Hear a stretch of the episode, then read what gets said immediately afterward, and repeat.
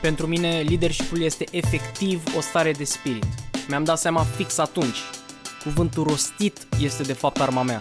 Și fix asta e frumusețea. Doar muncind poți obții ceea ce îți dorești cu adevărat.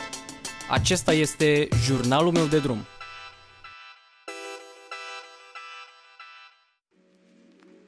Salut tuturor! Andrei Stănescu mă numesc, iar acesta este episodul numărul 6 din jurnalul meu de drum. Astăzi vreau să vorbesc puțin despre cum și de ce mă inspiră atât de mult sportivii. Sunt un om care în general chiar nu se uită la televizor. Însă când vine vorba de competiții sportive, sunt primul. Efectiv stau cu televizorul non-stop deschis.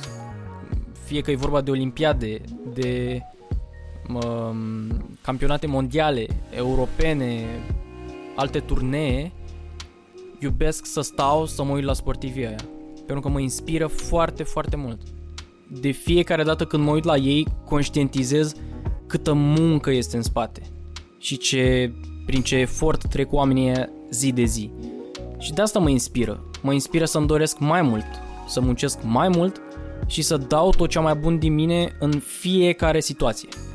Sunt oameni care sunt într-o luptă continuă cu propria persoană, să se autodepășească în fiecare zi și să rămână constanți în pregătire și să evolueze ușor, ușor. Numai că în sport e atât de greu să arunci cu un centimetru mai mult, să noți cu o secundă mai puțin.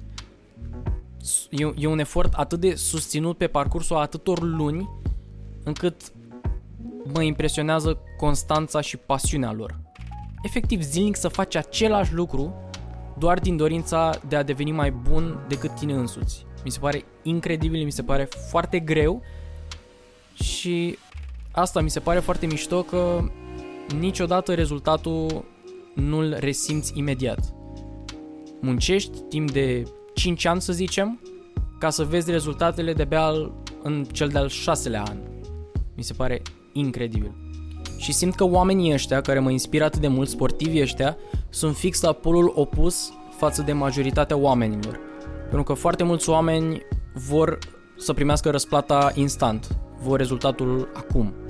Oamenii aia gândesc pe termen lung și toate acțiunile lor sunt îndreptate spre a avea un rezultat foarte bun și de impact, nu acum, ci peste 5 ani, 7 ani, 10 ani.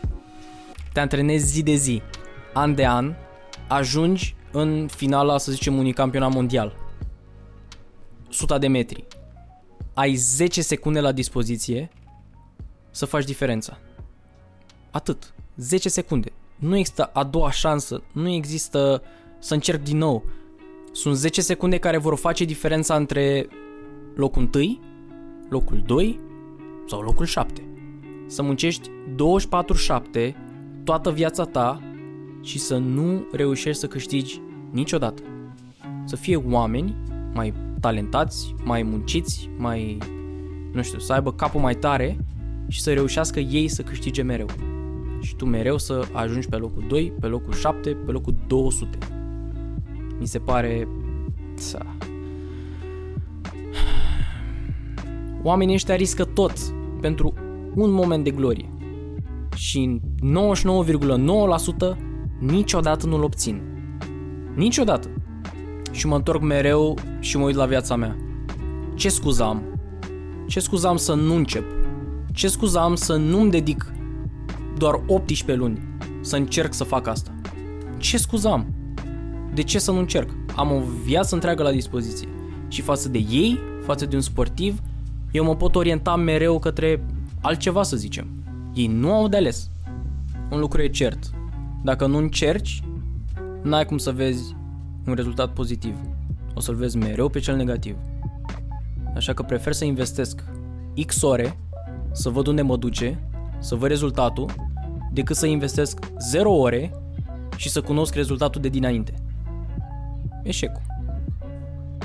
Văzând sportivii ăștia concurând, îmi aduc aminte de cele două variabile din viața mea care vor defini reușita sau vor defini o încercare eșuată. Și pentru mine, cel puțin, cele două variabile sunt munca și răbdarea. Vă mulțumesc mult pentru atenție. A fost un episod în care am simțit că am vorbit mai mult cu mine însumi și de obicei fac asta, dar uh, poate am inspirat pe câțiva dintre voi să începeți și voi. Să munciți mai mult, să vă doriți mai mult și să aveți încredere în voi. Mersi mult pentru atenție. Acesta a fost episodul numărul 6. Da, 6. Și ne auzim data viitoare.